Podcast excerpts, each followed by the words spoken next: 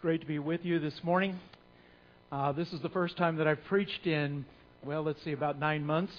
Uh, I spent, uh, the last time I preached was in India. They let me speak for as long as I want.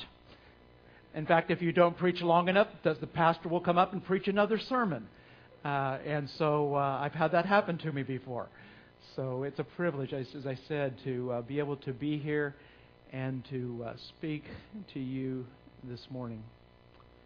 Over the past several years, God has given me a message that I have shared in India probably 50 times, a message that I've shared in the United States a number of times as well. It's a message that I believe has uh, changed my life, and a message that I believe has changed the lives of people that have heard me speak it as they've taken it and allowed God to work. Now, it's not me, it's God.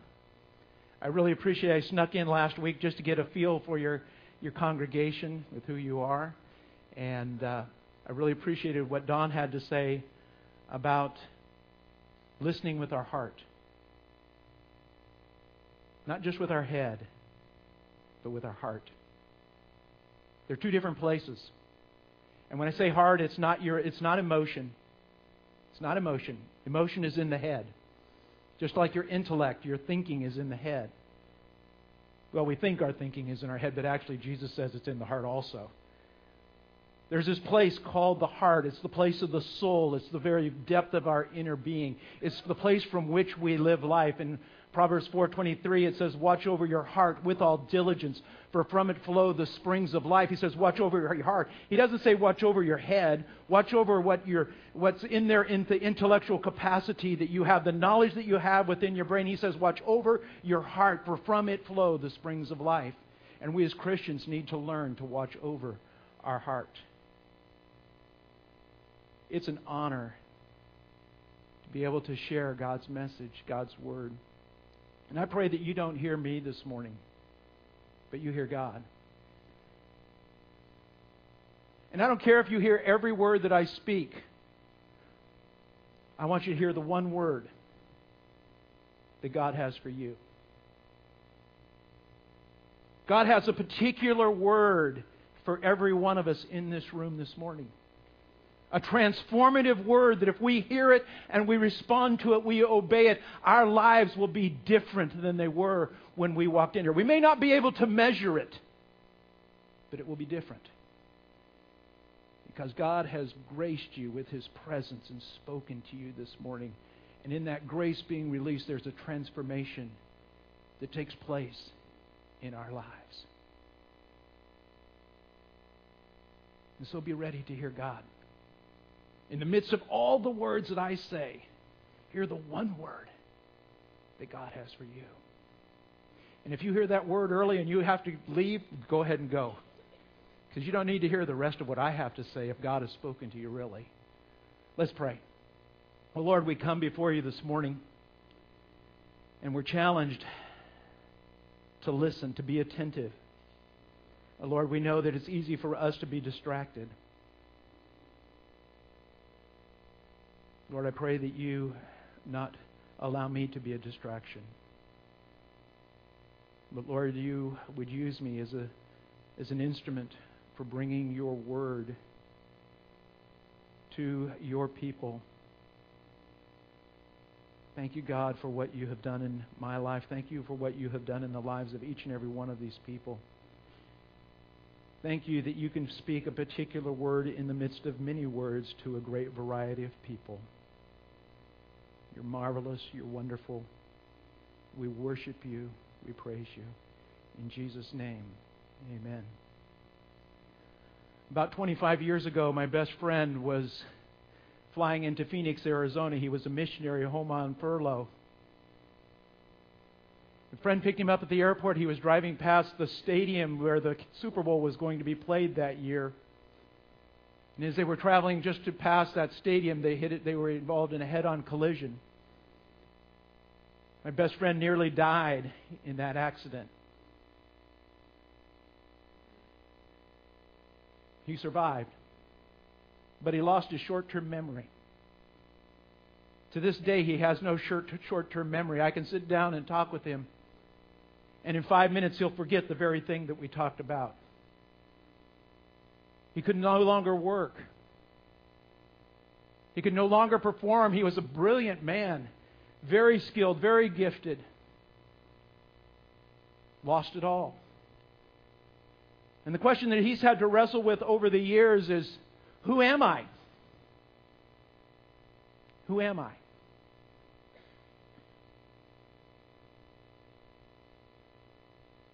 My brother in law was a boat builder in Sausalito, California, worked on wooden boats, well known in his business, highly regarded. Came down with a chronic pain that was debilitating, suffered for years under it. And then after a while, Parkinson's began to develop, and he had to give up boat building. The question became who am I? Went through a deep, deep darkness of soul. I sat with him at times when he would cry out to God and say, God, where are you? He said, God, if I had a son and he was out in the cold and he needed help, I would open up the door and let him in. Where are you? Praise God, he's come through the dark side, the dark night of the soul. He's found great joy, and he will tell you in private I would not give up what I've got through this experience of knowing God. But it took a deep, dark journey to get there. Who are you? Who am I? When I lived in California, I was known and I knew. I moved to Pennsylvania. I know my children and my grandchildren and my in laws. I know few people and I'm unknown by more. Who am I? Who are you? If you have your Bibles this morning, I'd like you to turn with me to, John, uh, to Matthew chapter 3. And beginning in verse 13, I want to read. You're familiar with the story if you've been in the church very long at all. A very simple story. Bibles are being handed out there. We'll give you a chance to get them.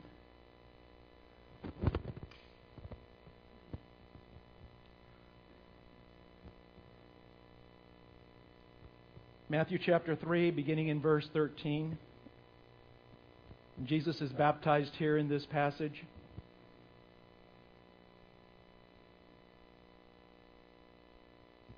Then Jesus arrived from Galilee at the Jordan, coming to John to be baptized by him. But John tried to prevent him, saying, I have need to be baptized by you, and do you come to me? But Jesus answering said to him, Permit it at this time, for it is for in this way it is fitting for us to fulfill the, all righteousness. Then he permitted him. And after being baptized, Jesus came up immediately from the water. And behold, the heavens were opened, and he saw the Spirit of God descending as a dove and lighting on him.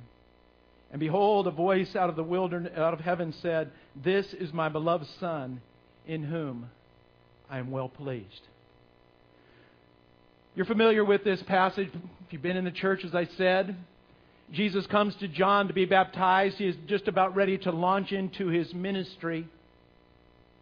And John says, No, no, no. If anybody needs to be baptized, I need to be baptized by you. And Jesus says, No. You need to baptize me to fulfill all righteousness. And so John concedes and says, Yes, okay, I will baptize you. And Jesus is baptized by John. And as he comes out, up out of the water, God the Father speaks, the Holy Spirit descends, descends and Jesus is coming up out of the water. We have all three persons of the Trinity in one place. This is one of the very few places that we have this in all of Scripture Father, Son, Holy Spirit. And the Father speaks. And the words that he speaks here are significant words. He says, This is my beloved Son, in whom I am well pleased. He's saying, This is my boy. This is my son, my beloved son, in whom I am well pleased. This is before Jesus has done any ministry, before Jesus has preached any sermons, before Jesus has performed any miracles. As he is, the Father says, This, you, are my beloved Son, in whom I am well pleased. You know, every son needs to hear that. If you're a dad, tell your son, You are my beloved son. You are my beloved son, and I am well pleased with you. There are a lot of men wondering, wondering in their lives, men my age, still wondering, what does my dad really think of me? The Father knew what Jesus needed. The Father knew what Jesus needed before he began his ministry. The Father knew that, that he needed to know who he was in order that he could do the ministry that the Father had for him to do. See, Jesus didn't do ministry to become who he was, he did ministry out of who he is. Most of us do things in order to create an identity. I'm a CrossFit athlete. Woo, look at me. I'm a preacher. I'm a banker. But we ask men when the first thing when we meet them? Hi, how are you? What do you do? Why? We're measuring each other. We're, we're getting a sense of identity through what you do. That's not how we're to live. We're to live out of the identity that God has given us. And that identity is you are the beloved sons. You are the beloved daughters. The one whom God is well pleased with. You see, God is well pleased with you. God loves you. You are His beloved son. You are His beloved daughter. Now, you've heard that before, haven't you? I've heard that. I've heard that all my life. I've been in Sunday school. God loves me. I've heard it a jillion times. God loves me. Let me ask you this question Does your heart ever question it? Okay, we got it in our head, but does your heart ever question how can God really love me? You ever wonder? You are the beloved of the Lord. I want you to do something right now. I want you to turn to your neighbor and I want you to tell them, You are the beloved of the Lord.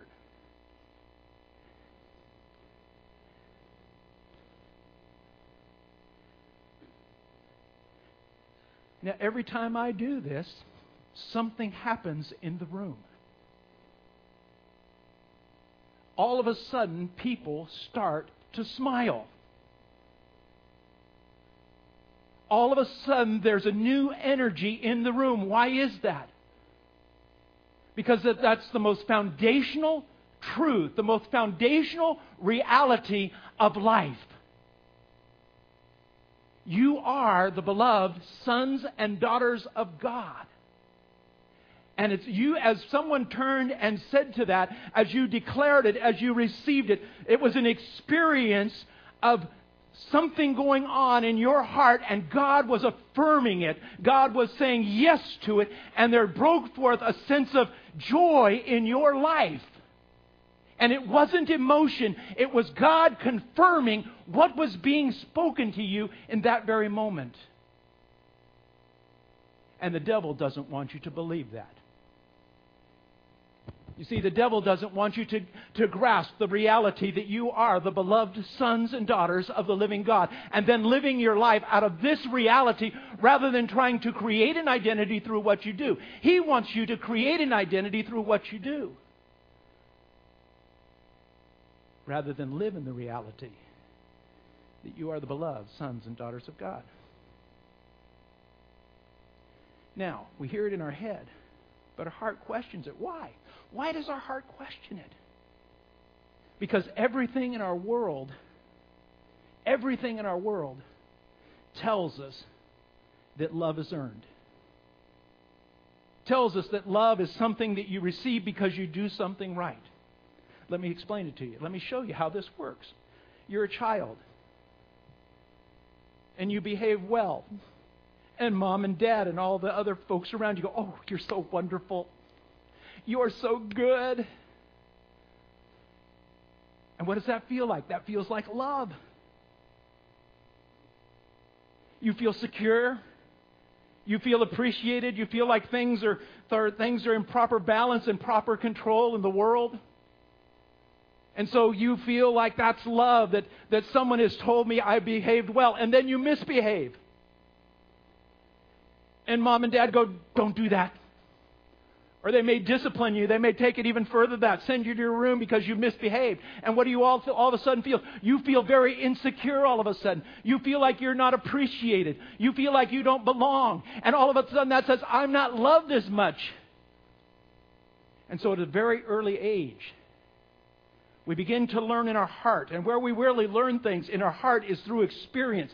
And so through this experience, our heart is being trained that love is earned, that love is something I perform for. And then we go to school and you get good grades and you come home and you tell your mom and dad and they go good and they may even give you a reward, a special dinner or something. And you feel loved. You feel secure. You feel appreciated. You feel value. You feel like the world is in control and balance and all is well. And then you get a bad grade. I had a few of those. I remember getting a C minus in handwriting in second grade. Didn't feel too good. You need to do better. You need to work on that. You need to study harder. No television. And all of a sudden you begin to feel rejected and the insecurity begins to creep into your life. And you begin to feel like you're not appreciated. And you begin to learn that, that if I perform well, I am loved, and if I don't perform well, I'm not loved as much. And then you go out on the athletic field as a guy.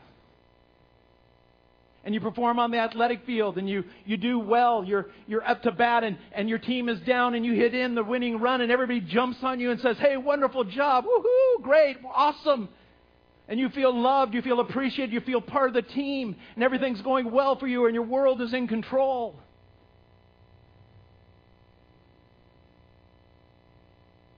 Or if you're a woman, a young girl, maybe maybe you're going to make dinner at home. You make a great dinner, and all the guys go, "Oh yeah, that was great, awesome dinner, you know, wonderful." You feel like you accomplished something. You feel like a part of the family. You you you feel just so secure and comfortable. It feels like love. But then you're up to bat you have the opportunity to drive in the winning run and you strike out. And everybody goes, boo. At least they did in my day. I don't think you're allowed to do that anymore.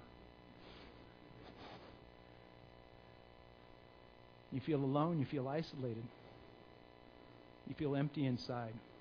You feel like you don't belong.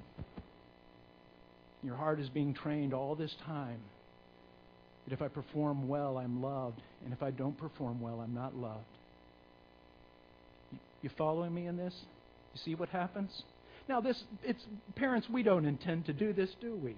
It's, it's not, you know, all of us just experience it's the way the world is. It's a, and then we come to, to the world, and, you know, if you do well at work, you know, you're loved and you're recognized. And if you don't do well, well, we boot you out and we leave you alone.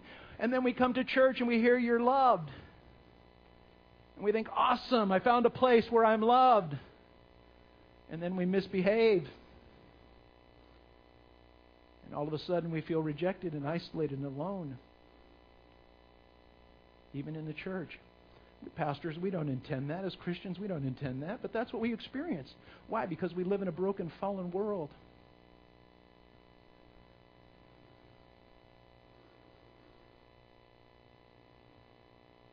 But that's the experience. That's where the heart is trained, is through that experience. And so our head and our heart have a hard time being reconciled to one another. And so, all of our lives, we're seeking to perform in order that we can experience love. And so we start to manipulate people so that we can get that love. We start to act selfishly, but trying to do it in such a way that it looks like love.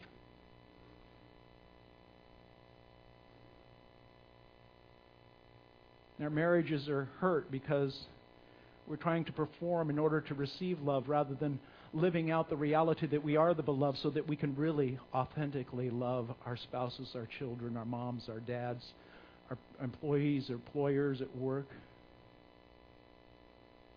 You see, when the Father spoke to Jesus these words, You are my beloved Son, and with whom I am well pleased, he was establishing the foundation for Jesus' ministry. That Jesus, I want you to be able to minister out of this place rather than seeking to be loved. You wonder why Jesus could do the things that he did do. How could he go to the cross? How could he be rejected? How could he experience the things that he experiences? Because he lived out of one central place I am the beloved Son of the living God. And you are the beloved sons and daughters of the living God. And God wants you to live your life out of that place rather than seeking to establish your identity through what you do. I want you to turn to your neighbor again. I want you to say this time, I am the beloved son. I am the beloved daughter of the living God.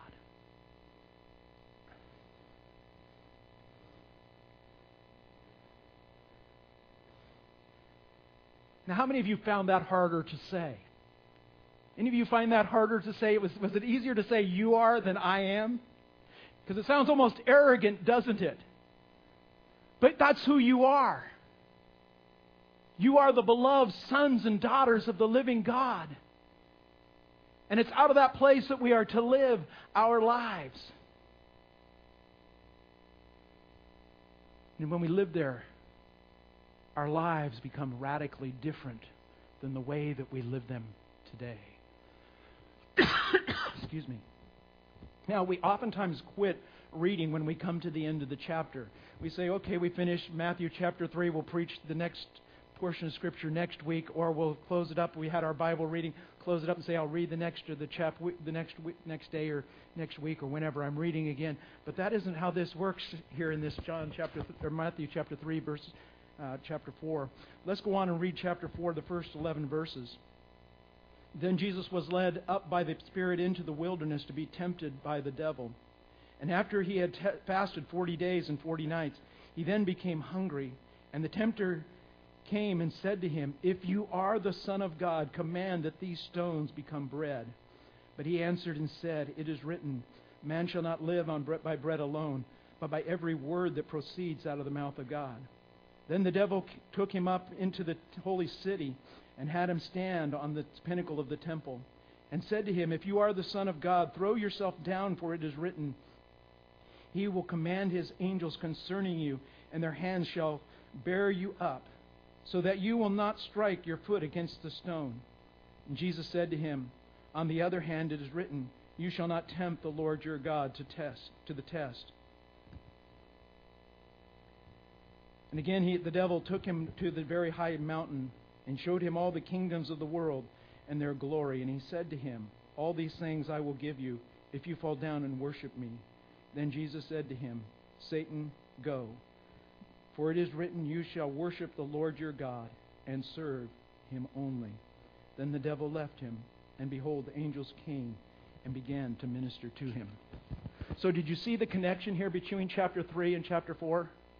The Father makes the declaration, You are my beloved Son, and then Satan immediately says, If you are. If you are the Son of God. You see, the devil doesn't want you to live out of the reality that you are the beloved Son and daughter of the living God. He wants you to believe, have to try to get your identity some other way than through the reality of what God has declared. God declared it when He made you.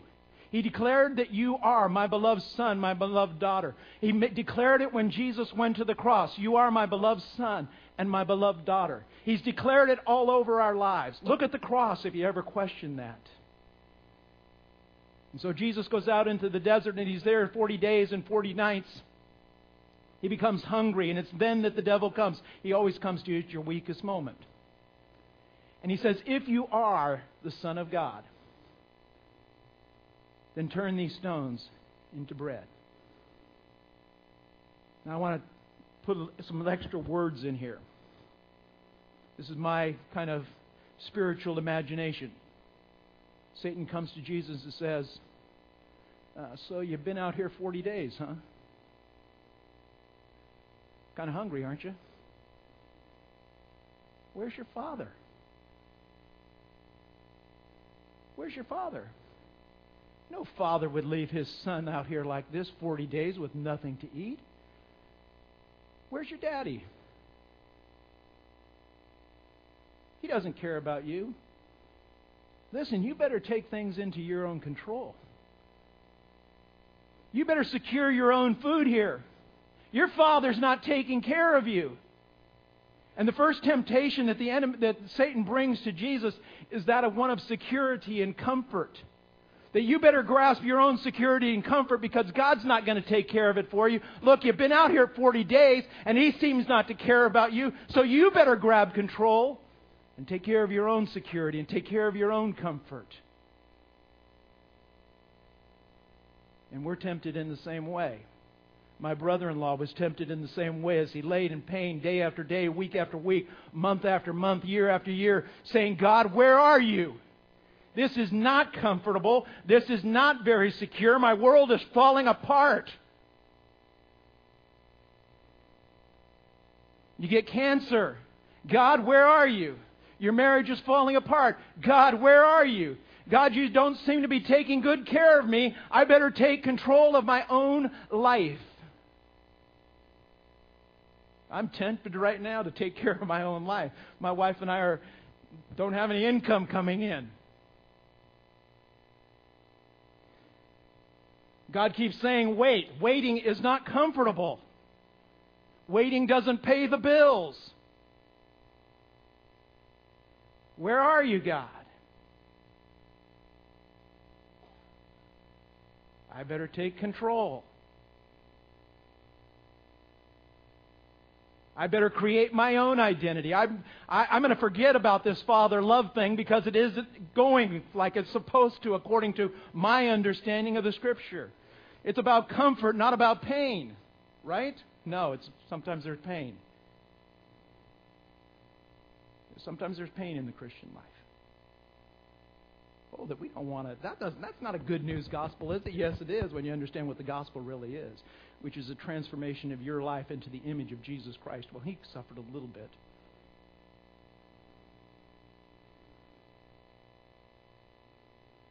And Jesus says this. Jesus says, "Whoa, man shall not live by bread alone, but by every word that proceeds out of the mouth of God." He says, I'm not going to listen to your voice because there's another voice. There's the voice of the Father who loves me.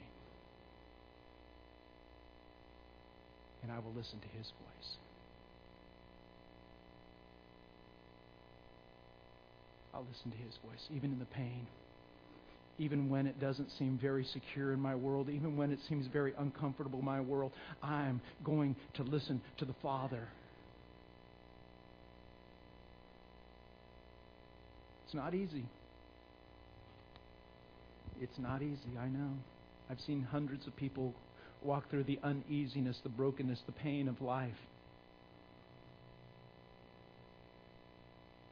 But will I listen to God?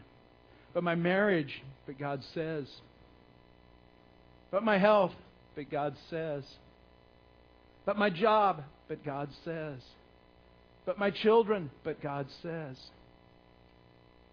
What does God say? See, we need to learn to listen to God. And I believe that our God is still a communicating God today. He didn't close his mouth when the Bible was finished. He's a God who speaks today. In fact, the beauty of this scripture is that God can speak to it right now, to your personal experiences right now. When I read my quiet time, I'm not reading a historical context for what the Bible has to say. I'm saying, God, what are you saying to me today? I always have trouble with these things. What are you saying to me today, God? What are you saying about my life? Not about Jeremiah's life. Yes, Jeremiah's life's a wonderful life, but I'm living my life, God, and I believe you have a word for me today. Like He's got a word for us in this room today. What are we going to do with the word that He says to us today? Now, it's going to come right into our heart. He's going to speak that word. Jesus says, Man shall not live by bread alone, but by every word that proceeds out of the mouth of God. I'm going to listen for God. I'm not going to listen to Satan. I'm not going to listen to the world. When I stepped down as lead pastor of my congregation, I was 50, 58 years old, I think. 50, 55 years, 56 years old. And one pastor came to me and said, Are you going through a midlife crisis? I said, No. Said, God said to do this. You know, but heck, I was making more money than I'd ever made as a pastor. My kids were all grown. I could have been piling that money into a, my, my retirement account. I mean, I would have been secure. I mean, from a, from a rational Marin County, California, United States culture, that's what I should have done. But God said, Bill, I want you to do this. My wife swallowed hard, really hard. but was willing to join me in the journey.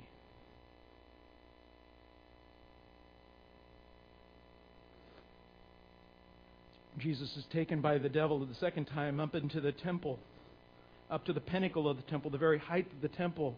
And they're up there on the top of the temple, and, and there's a, there would be in the courtyard people gathered there, worshippers, hundreds, thousands of them possibly, in that temple square. And Satan says, Hey, jump. God's going to catch you. If He's really God, if He really is your Father, He will catch you. And just think, Jesus, what will happen when you soar down and angels come and gather you up? What will the people think? I mean, imagine it. Here he comes down like Superman. And all of a sudden, angels come and the crowd look up and see it and go, Whoa, look at Jesus whoa, he's worthy of following. He soars through the skies, and angels gather him up and, and take care of him. And Jesus would have gotten all the approval of the people, and they would have followed him as one who was great and awesome. And Jesus says, no. Jesus says, no. He says, You shall not tempt the Lord your God. You should not do that. You should not put the Lord your God to the test. And so uh, we're tempted to gain our identity. We're tempted to gain our sense of security through the accumulation of things and so forth. But here's the second temptation that Jesus faces, and this is a temptation we face as well. And that is the temptation for approval and doing some spect- something spectacular so that people would applaud us. And we get our identity out of that sometimes. Just like we get our identity out of, out of security, we get our identity out of success, out of people applauding us. I fall into this temptation a lot. I'll, I'll just be honest with you. I'm a broken man. I want to know if you like what I'm doing. I want your approval. I, I, I remember preaching this sermon one time and wondering, I wonder what the people think. I mean, how sick is that? How sick is that? And yet, that's the brokenness of my humanity. humanity. That I want people's approval. And God says, No, that's not what it's about, Bill, because you don't need their approval to be loved because you're my beloved son. Can you live out of that? Because when I do it to be loved, to be acknowledged, to be appreciated, to be approved, I am going to manipulate you. And because I've been raised in a Christian home, I know how to manipulate you without it looking like manipulation.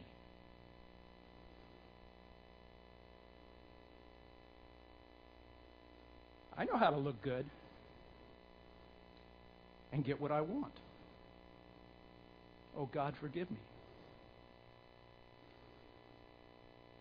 Oh, God, forgive me. But the only way I can do that, the only way that that can be broken in me, is by living out of the reality that I am the beloved Son of the living God. Because the greatest need within our human nature is to know that we're loved to know that we're loved. And if we don't know it from the place of God, then we'll seek it from people or in things. I was with a friend of mine. Let me show you how this works. I was with a friend of mine in Dallas, Texas. We were going out to uh, West Texas. We landed at the airport, got in the car, rented it. He drove out a while. He said, Bill, when we get out of town here a little ways, I'll let you drive, and you can drive 85 miles an hour without. He was tired. He wanted to get there. Now the speed limit was 70. So uh, we get in the car and we get out there, and I want to please my friend. He's one of my mentors. I want to get him there so he can say, "Wow, you got us here really quick, you know, and you did a really good job and all that stuff." See, this is how sick this is. So I, as soon as as soon as he says I can drive 85 miles an hour there in the airport parking lot, the Holy Spirit says to me, "You don't need another ticket." The word of God was spoken. What did I do when I got in the car? I drove 85 miles an hour. We're going through a small town. I think the speed limit may have dropped down to 65 by then. Guess what? all of a sudden I look up in my rearview mirror and there's these blue and white and lights and red flashing and I go, "Oh Lord, I'm sorry." I mean, he like he brought it like home. He brought it home for me in a clear reality of what I was exactly doing. You were trying to please Tom rather than me. guilty. Guilty. Because I wanted Tom's love more than I wanted or lived in the reality of the Father's love. We're tempted to do it, folks, in work, in our homes, school, with our friends. I put the Lord God to the test, and He said, Okay, we'll show you this time very clearly what happens when you put me to the test. I'm grateful that He hasn't put me to the test, brought about the true grade that I deserved for the test many more times. Then Satan takes Jesus up on to the mountain, a high, very high mountain, and showed him all the kingdoms of the world and their glory. And he said to him, All these things I will give to you if you will fall down and worship me. The first temptation is one towards security and comfort, possession of things. The second temptation is one towards affirmation, towards approval, getting your identity through that way. The third one here is for power and control. Satan says, I'll give you power, I'll give you control if you'll fall down and worship me. And some of you in the room this morning get your identity through being in a place of power, through being in a position of control. That you feel secure, you feel loved, you feel affirmed when you have power and control. And when things get out of control, you try to put them in control. Because that's where you find your place of identity, is that I can control things.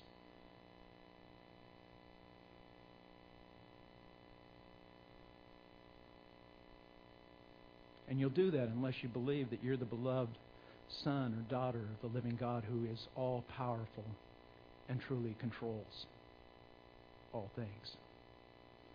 You see, Jesus says to Satan, Go, Satan, for it, is wor- for it is written, You shall worship the Lord your God and serve him only. Some of us desire to be worshiped.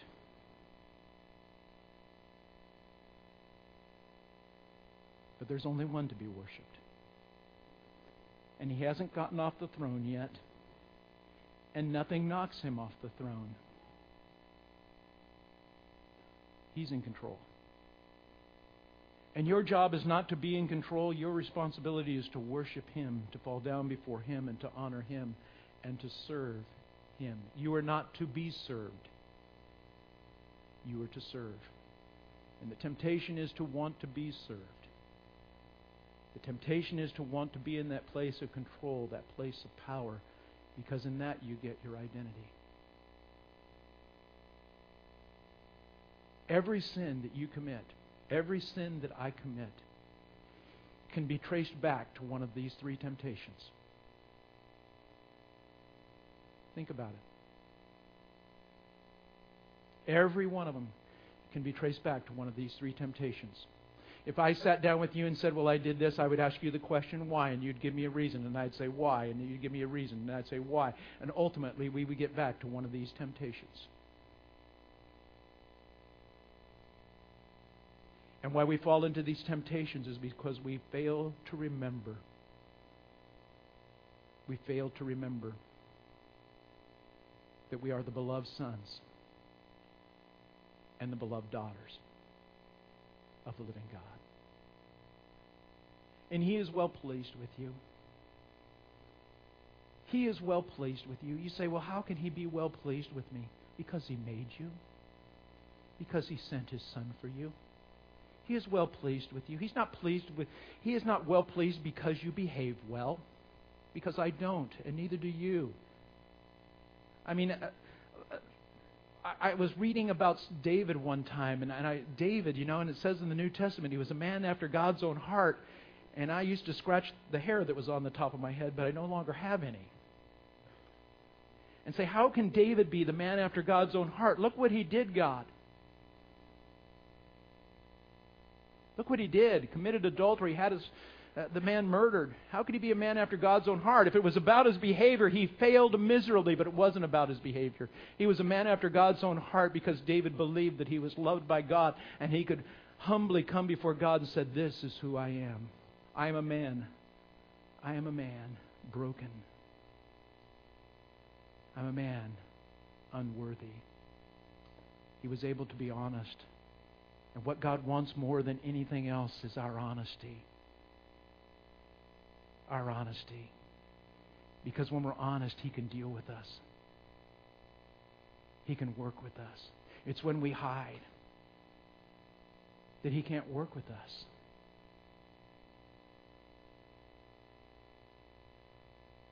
Folks, this journey into living your life out of the place of beloved is not an easy journey because everything in the world tells you that that's not the way it works.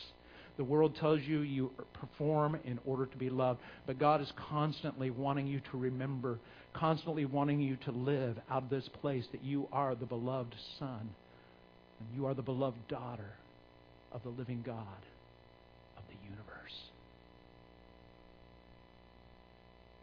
You are. Do you believe it? I know you've got it in your head. You've heard it many, many times. But are you letting it settle deep within your heart? Because that's the place from which you live your life. Out of the heart. Out of the heart. When I sit down to have my quiet times in the morning, when I sit down to pray, I come to experience my belovedness of the Lord, not as an intellectual ex- exercise, but as an experience of a relationship, a divine relationship, a relationship with the Father, with the Son, and with the Holy Spirit. An encounter, an encounter with the living God of the universe. We have that awesome privilege. Go forth this week. And when you get up in the morning and look in that mirror and say, I am, I am the beloved son. I am, I am the beloved daughter. In fact, I believe we need a new Christian greeting. I don't think we need to, hello, how are you? I think we need to turn to one another and say, You are the beloved sons. You are the beloved daughter of God. Because we need to be reminded of that every day of our lives. And the world is telling us we're not, but you are. Let's pray together. Well, Lord, we thank you so much that you have called us to be sons and daughters of yours. That, God, you created us to be sons and daughters. And God, through your Son Jesus Christ, you made the way for us to renewal, renew that, that relationship in a deep and, and mysterious and awesome way. And I pray, oh God, that, that you would take whatever word you have given to each of these people each person. God, you would now secure that and sanctify that into their heart. And God, whatever transformative work you want to do today out of the hearing of your word, I pray that you would do it by your Holy Spirit. We humbly come before you, Lord, saying thank you. Thank you for giving us our true identity. In Jesus' name, amen. Thank you, Bill, for that challenge and for um,